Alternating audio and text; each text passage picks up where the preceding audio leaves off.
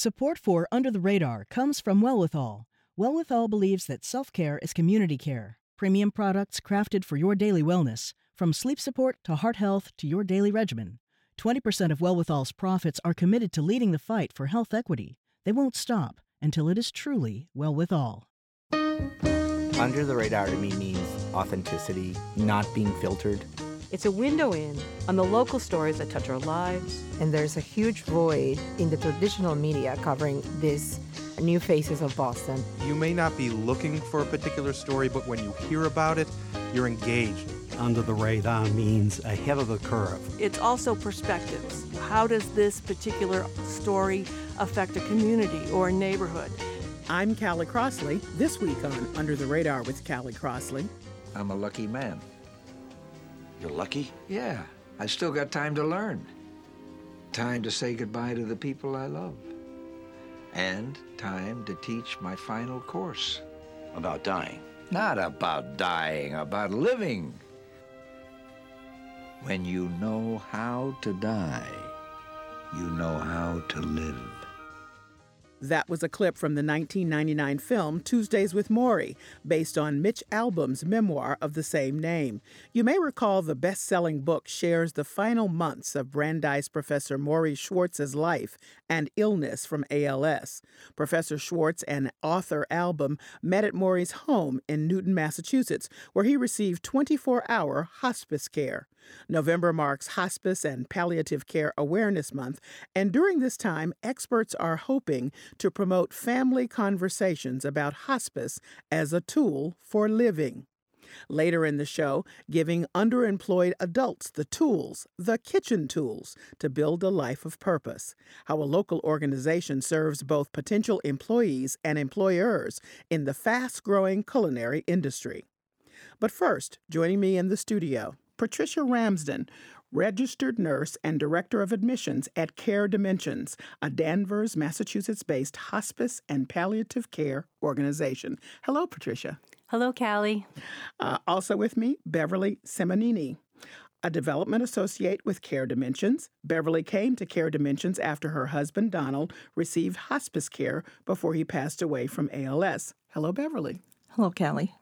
And also with me, Graham Chick, a volunteer with Care Dimensions. Graham's daughter, Naomi, also received hospice care after a long battle with cancer. Hello, Graham. Hello, Callie. Thank you all for joining me. We got a note telling us about November as Hospice and Palliative Care Month, and noting that this is a time when families come together. And it would also be a good time, as was suggested, for families to talk about these issues because it doesn't often happen. Here's some interesting statistics. 92% of people want to have the conversation, but only 32% do. But here's most importantly, 53% of patients say they believed they would be relieved if a loved one began the conversation. So I know it feels daunting to people, Patricia, but why is it important for us to begin to have conversations about hospice? Callie, it's very important because without a conversation with our loved ones, it is then up to the family to guess what you would like. That may not be what you would perhaps want, and so that would lead to an end of life that you would not have chosen. So it takes the burden off families if you can have those conversations so that they know they're following the loved one's wishes. As the two actors were saying, as they played out the Tuesdays with Morrie conversations that Professor Schwartz and Mitch Albom had, the emphasis was on living, actually. So people are going to hear you talking and they say, well, but they said living. How does that play into hospice as we think of it only as an end-of-life solution? Yeah, so a hospice is designed to help you have a better quality of life. So it helps you to live the way you would want to. Hospice can help them to be more comfortable, to do things they want to do and accomplish things, as Morrie said, that they would want to do before the end of their lives. But it is emphasizing the quality of life and spending time with family and loved ones and staying out of the hospital. That is one of the big things we hear, that people want to remain in the home and not have to rely on in-hospital medical care. So this enables them to bring the services to them. So, Beverly, your husband suffered from ALS, and you eventually entered into the hospice program. Tell me about him first, and then how it was that the two of you came to be a part of hospice. I always called my husband the most talented man I will ever meet. He was a filmmaker by profession, writer, producer, director, mostly for large local companies, and he also was really into documentary films about local history. Very much into history. He had ALS and had gone to the hospital. He was very close to death at that time. The hospital really revived him. And that was wonderful because the first thing he did when he could speak was to say that he didn't want to be there anymore. They immediately called Care Dimensions, and our wonderful, and I say wonderful, few days began because in hospice, it was just the two of us saying goodbye. And when I say that that was a wonderful experience, a lot of people don't believe that. But I tell you, it was a wonderful experience. And because you're free now, you can both hear each other and you're in a space where you can enjoy those hours, as Correct. I'm hearing you. Yeah. Correct. We were very quiet. People came in and out.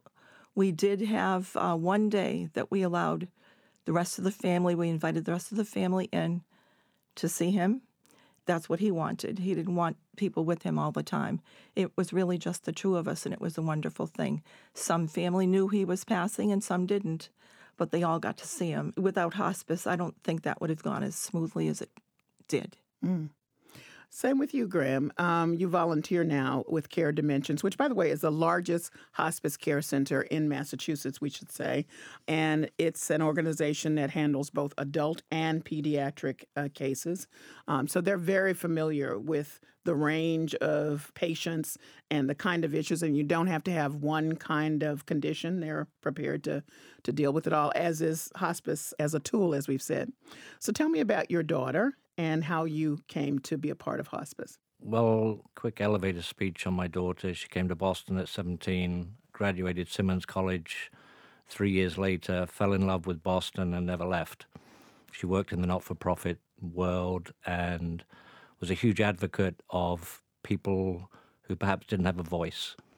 She contracted cancer at 21, had a leg replacement and recovered for about 18 months, and then it came back very aggressively and non-operative. And she continued to work up until the April of the year she passed, and she passed in June 2018.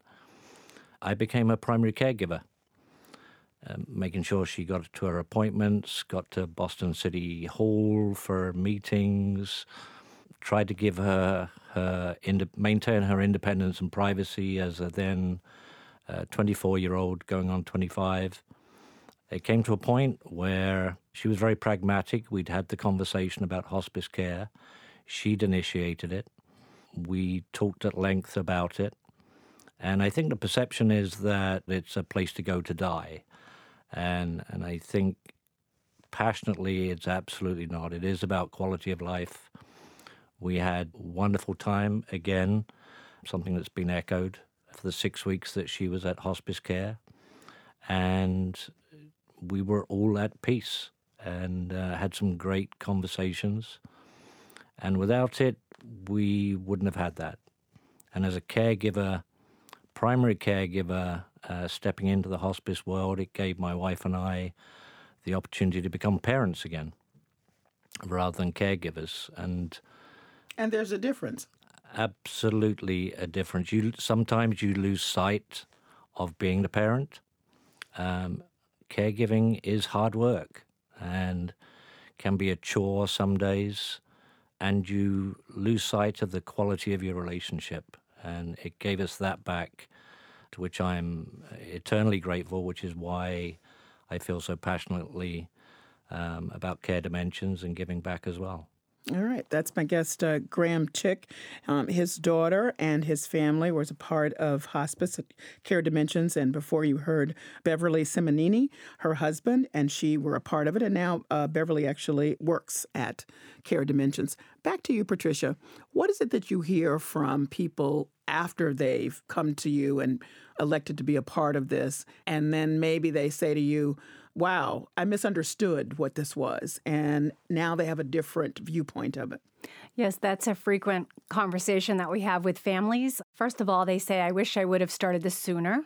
The benefit that I'm having, I wish I had this weeks or even months sometimes before, that I had a false view of hospice, that perhaps I had a misconception that hospice contributed to dying as opposed to helping you live. So we hear that quite frequently, that people have those wishes that they would have started it sooner, that they had no idea of all the services that hospice provided, all the support to families during the illness and then during the bereavement after. So we describe some of them. So the services are, of course, a registered nurse that is monitoring your medical care, helping you with medications and treatments, a home health aide that can help you with bathing and things like that, so we can let families have a bit of a break, volunteers who can help with shopping, with companionship, perhaps reading or playing cards, doing things that are enjoyable. Also social workers and chaplains, and those are psychosocial support people to help people with all the things that end of life might be evoking in that patient and also with that family. So it's important that hospice is as much for the family as it is for the patient, because they're going through this as a unit. Also friends, small children. We have a child life specialist that can help children deal with all the things that are going on, helping them to cope as well. So a lot of people may not know that hospice has been around for centuries, but it didn't get to the States as a tool to work with people who were dealing with these issues until the 70s. So we're still catching up in this country to some large degree in understanding this. And I think that that may be why we're just a little bit slow of understanding exactly what it is. Though these days, I hear more now from people mentioning it as a possibility, as something they might explore. But again, from all of you people, what you've said is, don't wait. So you have more time, I guess, Beverly. That's what you express. More quality time. More quality time. I think that's what's really important.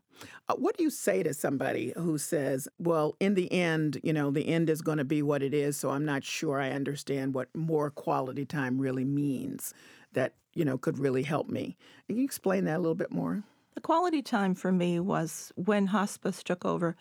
They made sure my husband was very comfortable. I knew he was comfortable. He was conversant the whole time, although we didn't talk much, the two of us. But with family, he was able to have conversations, and just a very normal thing versus sitting there waiting to die. And that's really what we were doing.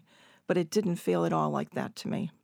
It felt like, this is the time I get at the end of this 10 years of horrible disease. This time we have together, and that's what I remember.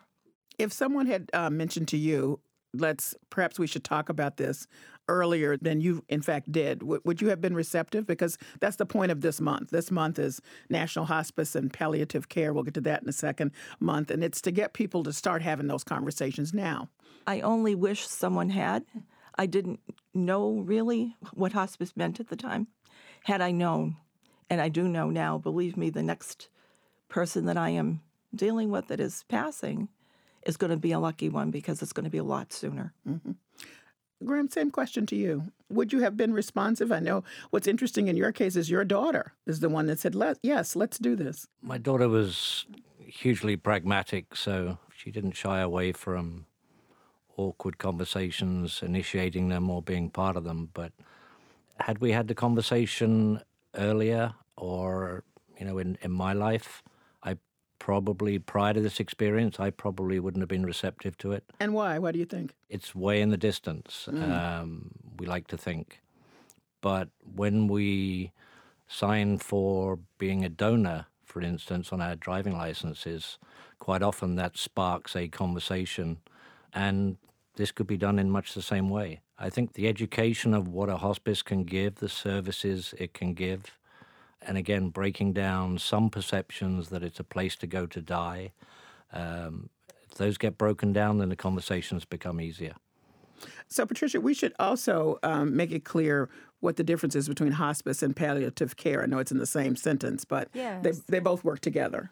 They do. Mm-hmm.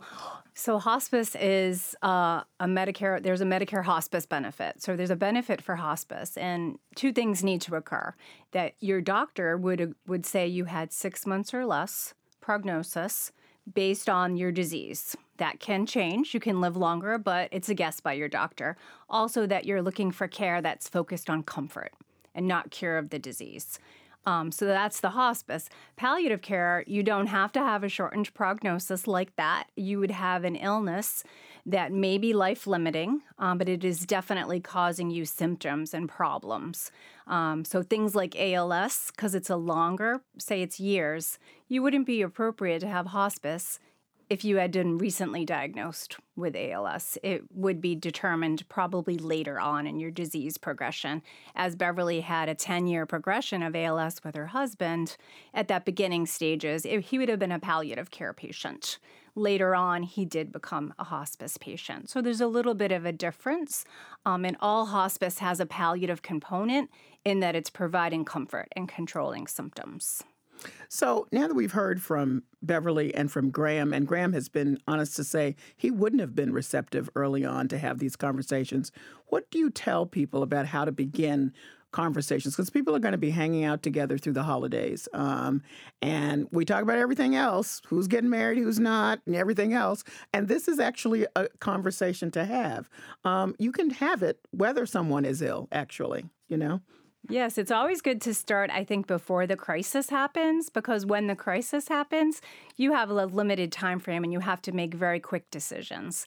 So I think it's a nice jumping off point to just sort of talk about perhaps people that you know that have been forced into situations and the way they've encountered them, and just talking about, if this were to happen to you, Mom, what would you like us to know, so that we don't have to guess, so that we don't have to worry that we're not honoring you? And I think most loved ones don't want to burden their families. And so, not that it's a guilt trip or pressure, but it's really, I think, if you're phrasing it that way, I think you can really get to the heart of what somebody would want, because they believe then they're helping their family.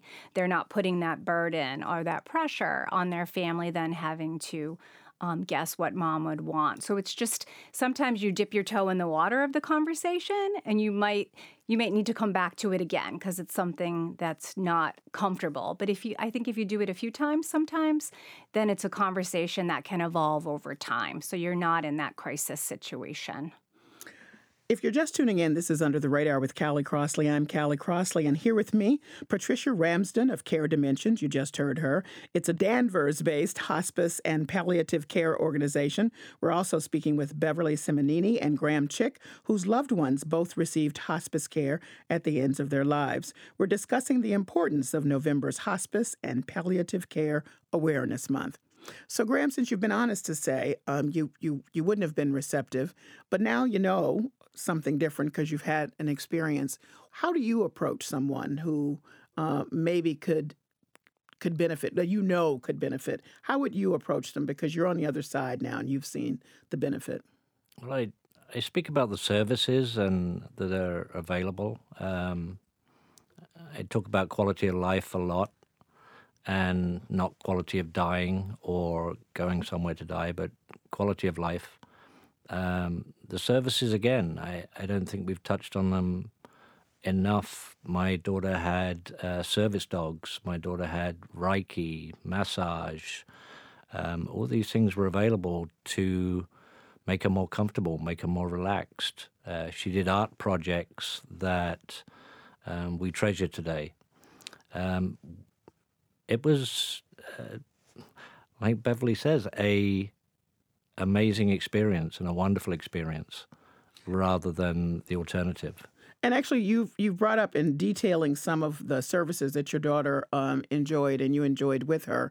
that hospice is very holistic in its approach. So sometimes people think it's just medicine and maybe just attendance, you know, somebody in the room with you who's a medical professional. But that's really not it. It's just a whole other array of attending to the physical, but also the mental and the psychological needs. Yeah, absolutely. Peace of mind and, again, chaplain services, non-denominational, total peace of mind, I think, in a situation where there so easily couldn't be peace of mind. Beverly, what would you add to that? Not too much, because Graham's pretty much kind of said it all.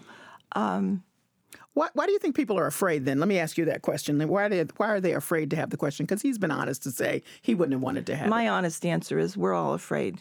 We've never gone there. But when you have to help someone else go there, or I know for myself, hospice is the first place I would tell everybody to call because I know what it offers now. And the sooner you do it, the better. I would stand on a mountaintop to give that message. I so believe that people could really benefit so much more at even not near end of life, 6 months ahead.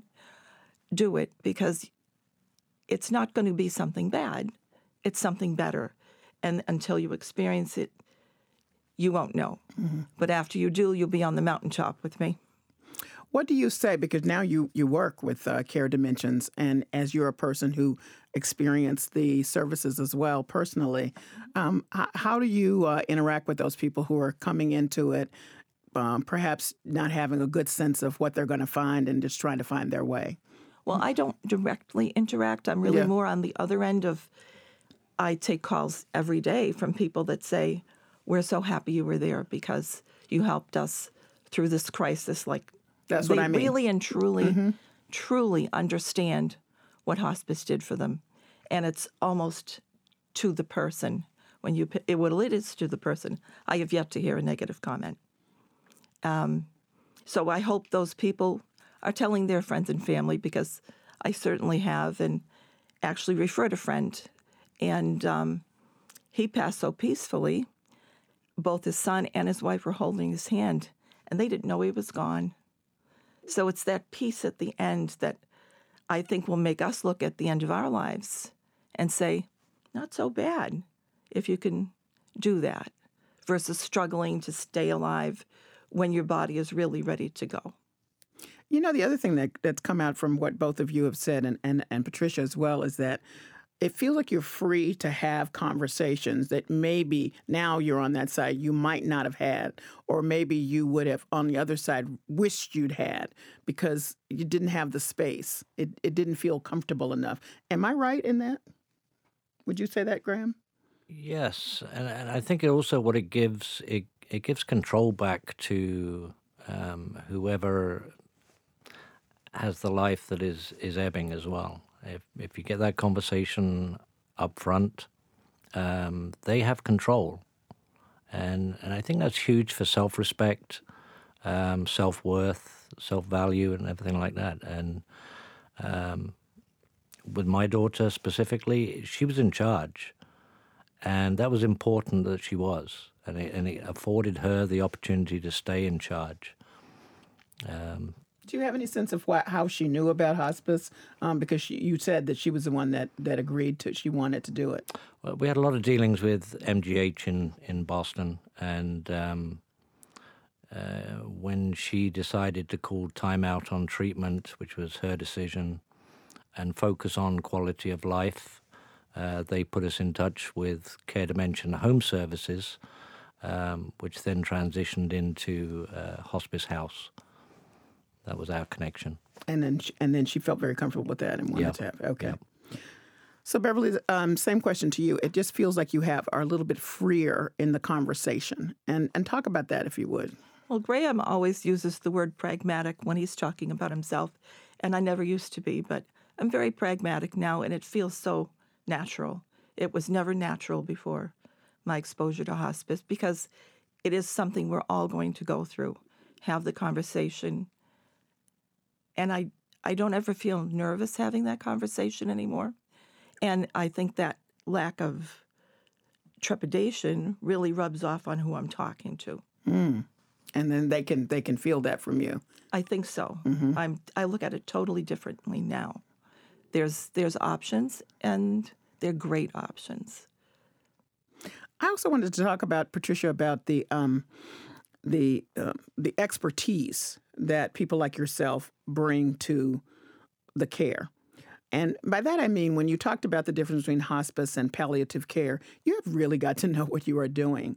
And what I really took away from your stories, both Graham and Beverly's, was the clear understanding of how to balance the medication so that people could be in a space to be able to live in the best way as their life was leaving them. Do you know what I mean? And you speak about that because so often we see people and they are inundated with medication because, people don't want them to suffer. Nobody wants their loved ones to suffer. But at the same time, they've lost the ability to really engage then at that point. Yeah. So the wonderful thing about hospice care is it requires the patient's regular doctor, but then in addition, a hospice physician. So that is someone who's collaborating with the regular physician. And that physician might be an oncologist, it could be a primary care. And maybe that doctor doesn't have the expertise because they don't deal with many patients in those situations. So our hospice MD would coordinate with that doctor. In addition, our nurses are all required to get certified in hospice care within 2.5 years of starting their work with Care Dimensions. So there is a specialty that comes with hospice.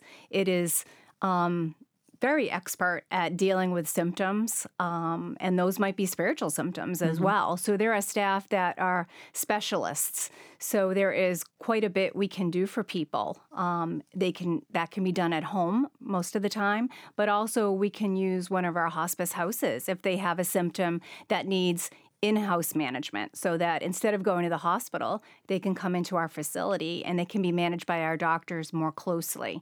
So there's a lot we can do to help with those symptoms where before they may have had quite a difficult time, for instance, managing pain or nausea. And now with the expertise of the hospice team, that can really be brought under control and give them that quality so they can focus on things they want to do versus just working on those medical symptoms. They can really focus on that quality of life, perhaps taking a vacation, perhaps spending time with grandchildren, so that expert management is helping them to actually live longer because they're staying out of the hospital and they're getting that better quality of life. And with regard to the medicine, my sense of it is it's a fine tuning that you have the medicine, and it's not that anybody's just throwing medicine at people. That's not what I'm saying. But I'm saying that there's something about the precision of just trying to balance it with the everyday ups and downs of people who are, working with. Graham, you want to add something? Yes. Yeah. Perfect example was Naomi. She went to the hospice house probably after about a week to 10 days of being very non-communicative based on the cocktail of drugs that she was on. And when I mean non-communicative, that was why we decided that day was when we were going to the hospice. We thought we'd lost communication completely with her, and that would be that. Within 3 days, she was communicating, and probably within 4 days, her spirit and her personality was back. So that was balancing the palliative care and tailoring it and fine-tuning it, to your point. What would you give for those days? You couldn't... priceless. Mm. Same thing for you, Beverly? Absolutely priceless. Absolutely. So, Patricia, back to you, because we're going into those times. We're going to be looking at the families. Give us a few words to start this tough conversation, and so we can take some of what Beverly and Graham have said to people who may be listening, so that they know that it's going to be a good experience in the end, and it's really about living and not dying. I think with a family member, you have to keep it simple, and you need to keep it in a circumstance they can relate to. So perhaps in my own family, we recently lost a family friend. So that would be a nice way for me to, a jumping off story, for me to talk about my own mom, to say, you know, our friend, you know, passed away in the hospital, Mom. This is how it went. What would you think if you were in that similar situation? How would you have wanted things to go? Does that ring true to your life? And sometimes just bringing it back to something so common can help people to start the conversation. And you might be able to get a little bit more clarity. And sometimes generationally, I find it's difficult. Those are things people don't want to discuss. It could be a cultural framework that people feel if I say the word, it's going to come true. That sometimes, you know, if I say the word die, then I will, you know, I may get sick or die. So there's a little bit of a component where we need to be sensitive, but yet start those conversations. And I think family members know their family well. But bringing in that personal element, a story, and just starting things sensitively, and maybe sometimes, you know, not making it all doom and gloom, having a laugh about it around the dinner table. Because I'm a nurse, one time at Thanksgiving, I brought out copies of healthcare proxies for everybody, and I got people to sign them. And I said, I'm going to do one too. Let's all do our proxies together. And I don't have any medical problems right now, but because we were all in it together, everyone embraced it. And we got it done. And we knew a little bit more about each other's wishes for doing that practice. And it was a good time because we were all together. And it gave us that sense of doing this together and talking about it as a family.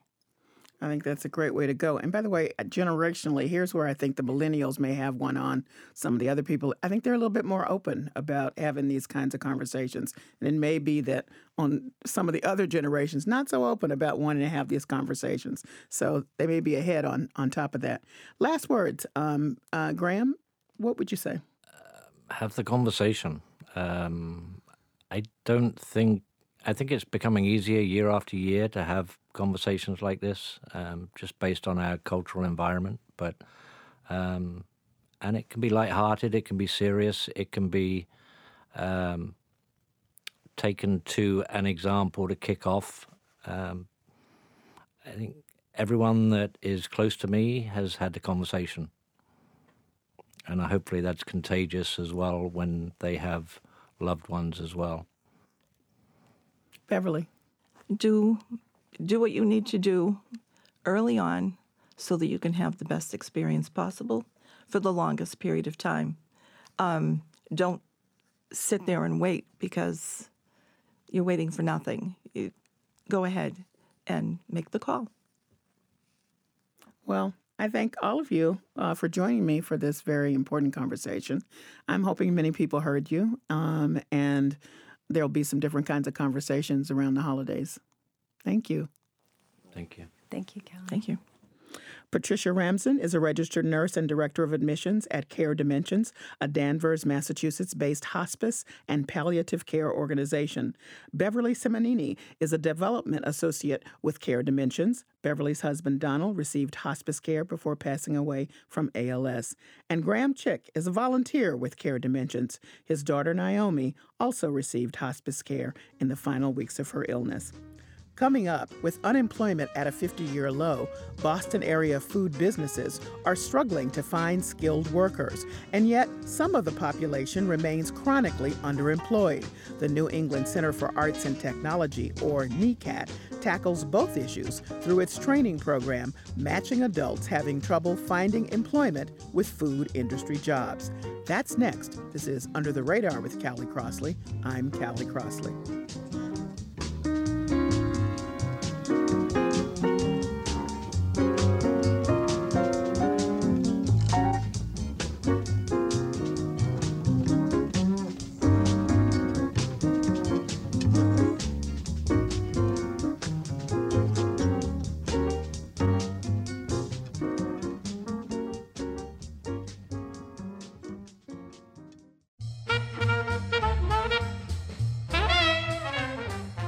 Callie Crossley, and this is Under the Radar with Callie Crossley.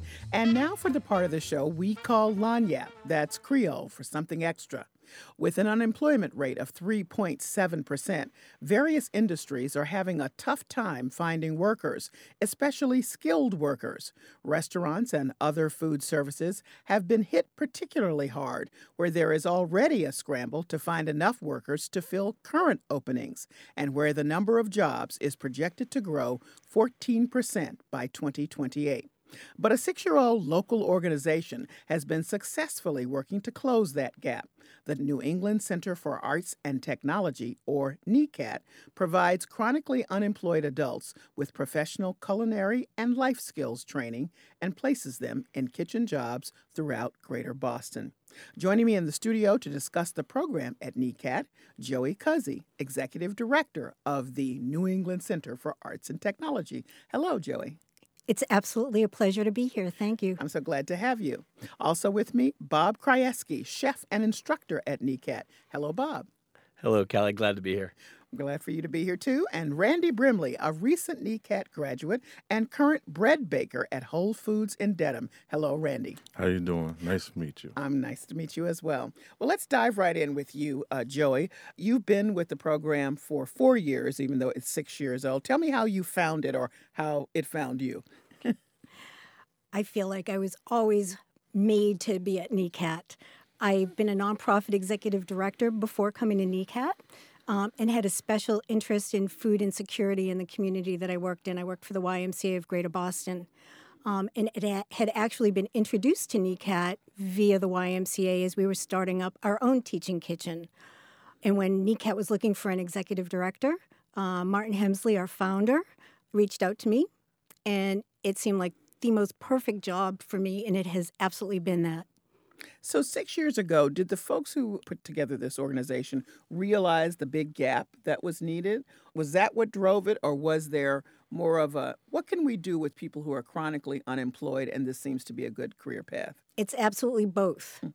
The philosophy behind NECAT is that you train people in an industry where there really are jobs. So back 6 years ago, we knew that the industry was booming, didn't know it was going to explode in quite the same way it has, and knew that training people in culinary arts would guarantee that after they completed the 16-week program, they would definitely have employment, and that's the goal. The goal is just to, help people who have been underserved in our community, folks who have not had a chance, who have had various maybe barriers to employment, get the skills necessary, and absolutely have a job at the end of the 16 weeks. What's the point of training if there are no jobs available? So we can seamlessly train people and move them right into employment. Okay. Over to you, Bob Krajewski. You were a chef at Salem and in Maine doing your own restaurant thing. This seems to be wholly different from doing what you did then because you're teaching these folks who come through how to work in kitchens. Absolutely. It's one of my favorite aspects of being a chef in a restaurant is the ability to train young cooks that are coming up, people that are trying to really get into the nuts and bolts of what it is to work in a restaurant and be a better line cook and as executive chef and owner sometimes. One of the best opportunities and best things I have is training. So I was looking for kind of a change of pace, and Joey was looking for an instructor. So there we are. It was a real easy decision for me to make to come on over, and it's absolutely one of the best things that I've done professionally, and having a great time for the last 2 years. It's a 6-week training program, as we've said, and you do the first part of the training, and then they move on to the finishing part. So what do you see when a new crop of folks comes in? What are you looking at? Who are these people? I am looking at everybody. We call them cohorts. So the class that we have that just started, I have about 27 students, and it is a cross-section of every different demographic you can name. I've got some people that are looking to kind of not change careers, but get into something new. I've got younger students that are maybe a couple years out of high school and everything in between, coming from any kind of background you can think of. Maybe some people in a recovery, maybe people that have been recently released, and then people that, again, have different barriers, but have a barrier that they're looking to overcome, and they think that NECAT and culinary and what we have to offer is the way through. And when we say people who've just gotten out, Randy, they're referring to people like yourself, born in Roxbury, had bad turn in your life. Tell us what you were doing before you enrolled in NECAT. Well, I had served a 15-year federal prison sentence for drugs. So while I was in there, I picked up the passion to bake and cook. And when I came home, my probation officer thought it would be a good program to look into. I came home February 27th. The next cohort started March 27th. I was there, graduated July 12th. 2 weeks after that, right in at Whole Foods. Had a couple of offers, so I figured I weighed my options out, and went to be the bread baker at Legacy Place. My training my time at NECAT was wonderful.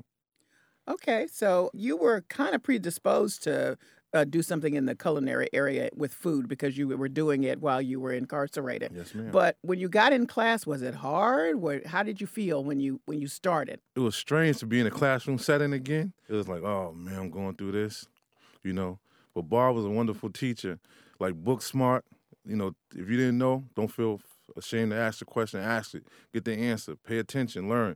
Because what he had to teach you, you might not thought it meant nothing then, but as soon as you get in the kitchen, means a lot. Did you have any idea that there was such a shortage for kitchen help, good, skilled kitchen help in Massachusetts? No idea at all. I'm a big guy, so I like to eat. So I was like, let's give this a shot. Paid off. Certainly did. So Joey Cuzzi, Executive Director of the New England Center for Arts and Technology, 65% of your students graduate, period. And then 80% of them, like Randy, go on to get jobs. What happens to the gap that you can't close of the graduates? Well, quite frankly, we continue to work with them post-graduation. Sometimes life just interferes. They're not ready at the end of a 16-week program to take full-time employment. And it could be any number of reasons. It could be lack of housing at that point in time or lack of childcare, transportation. Any of those issues can impede a person's progress to employment. So we don't give up. We work with them continually. We tell them that they can come back. We continue to provide job opportunities until we find the exact match that will work for them. And we never give up. We'll just keep working with them until they find employment.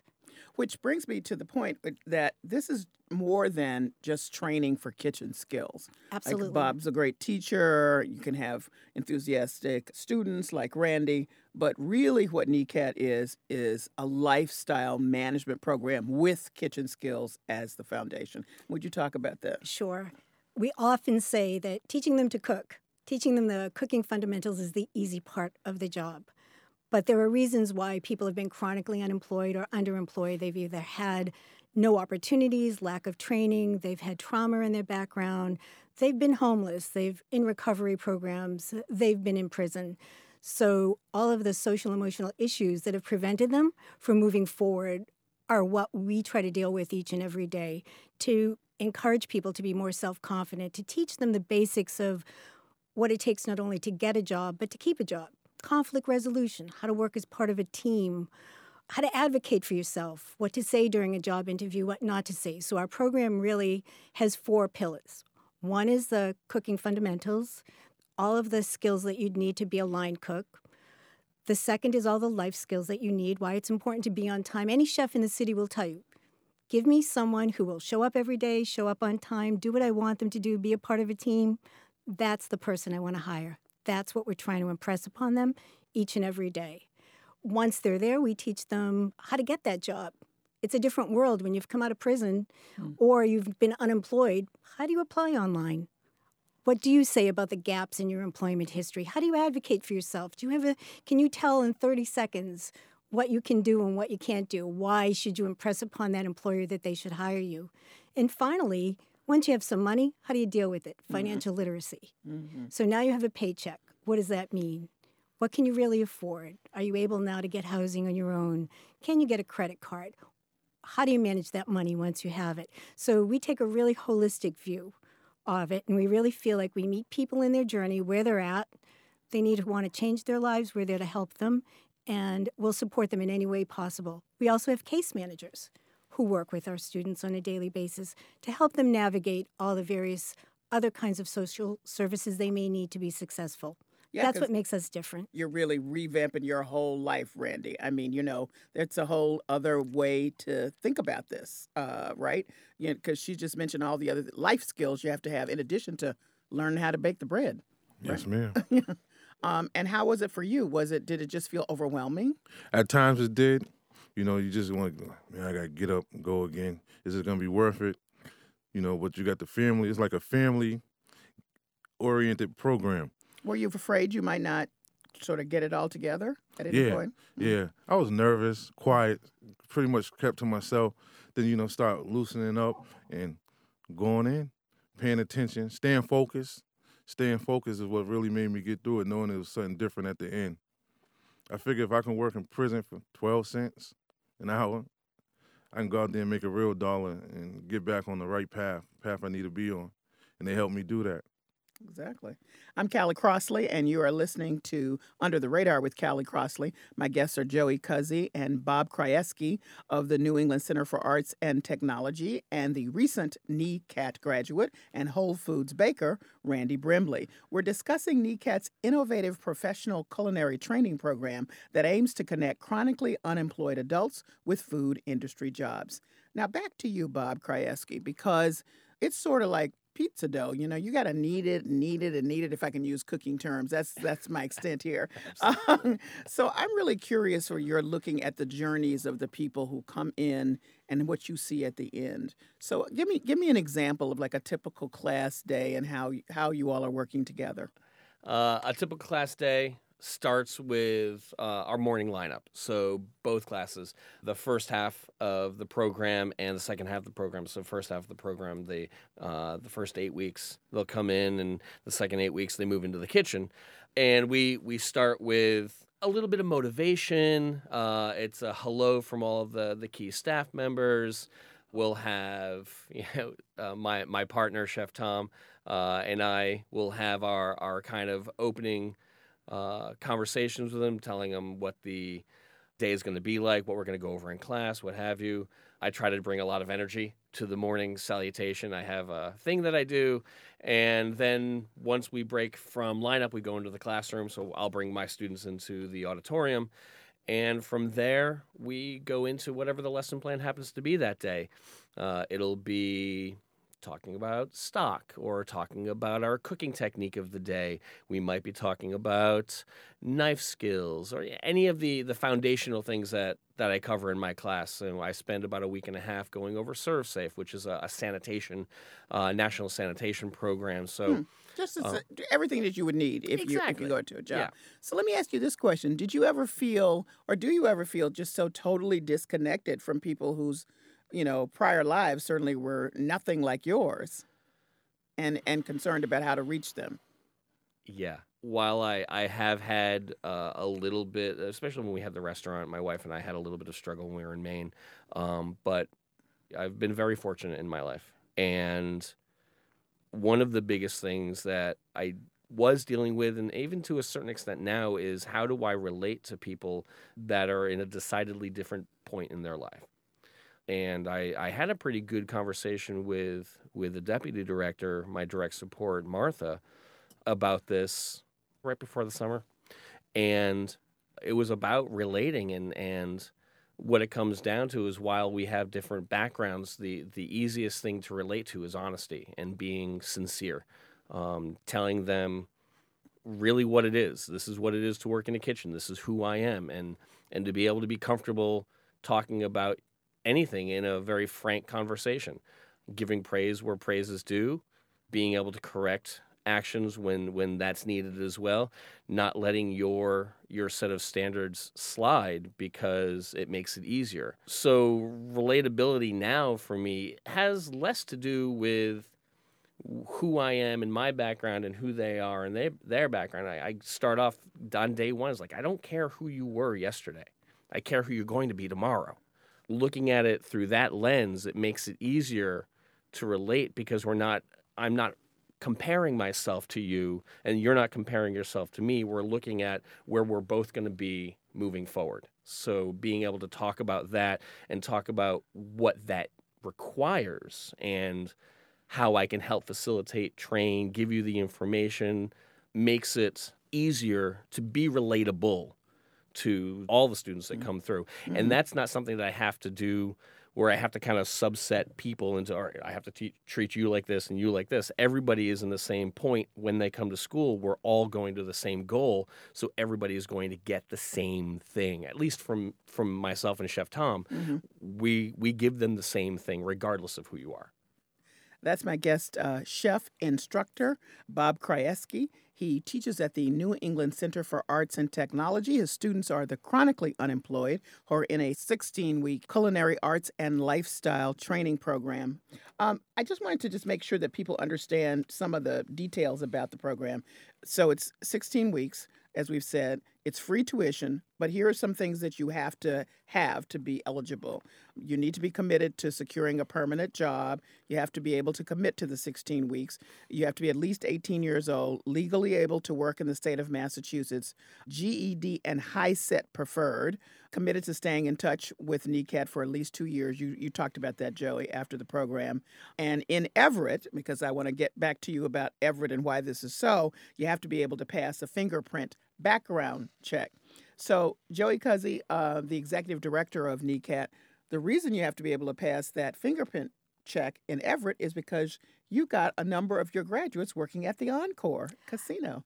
True, but that's not really why the reason we have to fingerprint them. We're very fortunate in that we utilize space provided by Everett High School. Got it. So we are sharing our space at Everett High School while there are still students in the building. We run an after-hours program at Everett High from 3 to 8 p.m. And because there are still youngsters in the building, we have to make sure that the students that we are running through our program, extra precautions. Mm-hmm. But you got some people at Encore working. We absolutely have some people at Encore. Encore has been an amazing partner to NECAT in this past year and a half. That's part of the reason why we started our second program in Everett, to be a pipeline for the culinary jobs. They launched, as you know, this June, and they were hiring over 600 culinary positions, way more than we were going to be able to fulfill, of course, but knew that they had to make a commitment to training people in all of their areas and decided to partner with NECAT on the culinary side of the training. At launch, we placed about 35 graduates from both Boston and Everett at Encore, which has helped us raise our hourly rate of pay substantially. That's wonderful. It is. It has been wonderful.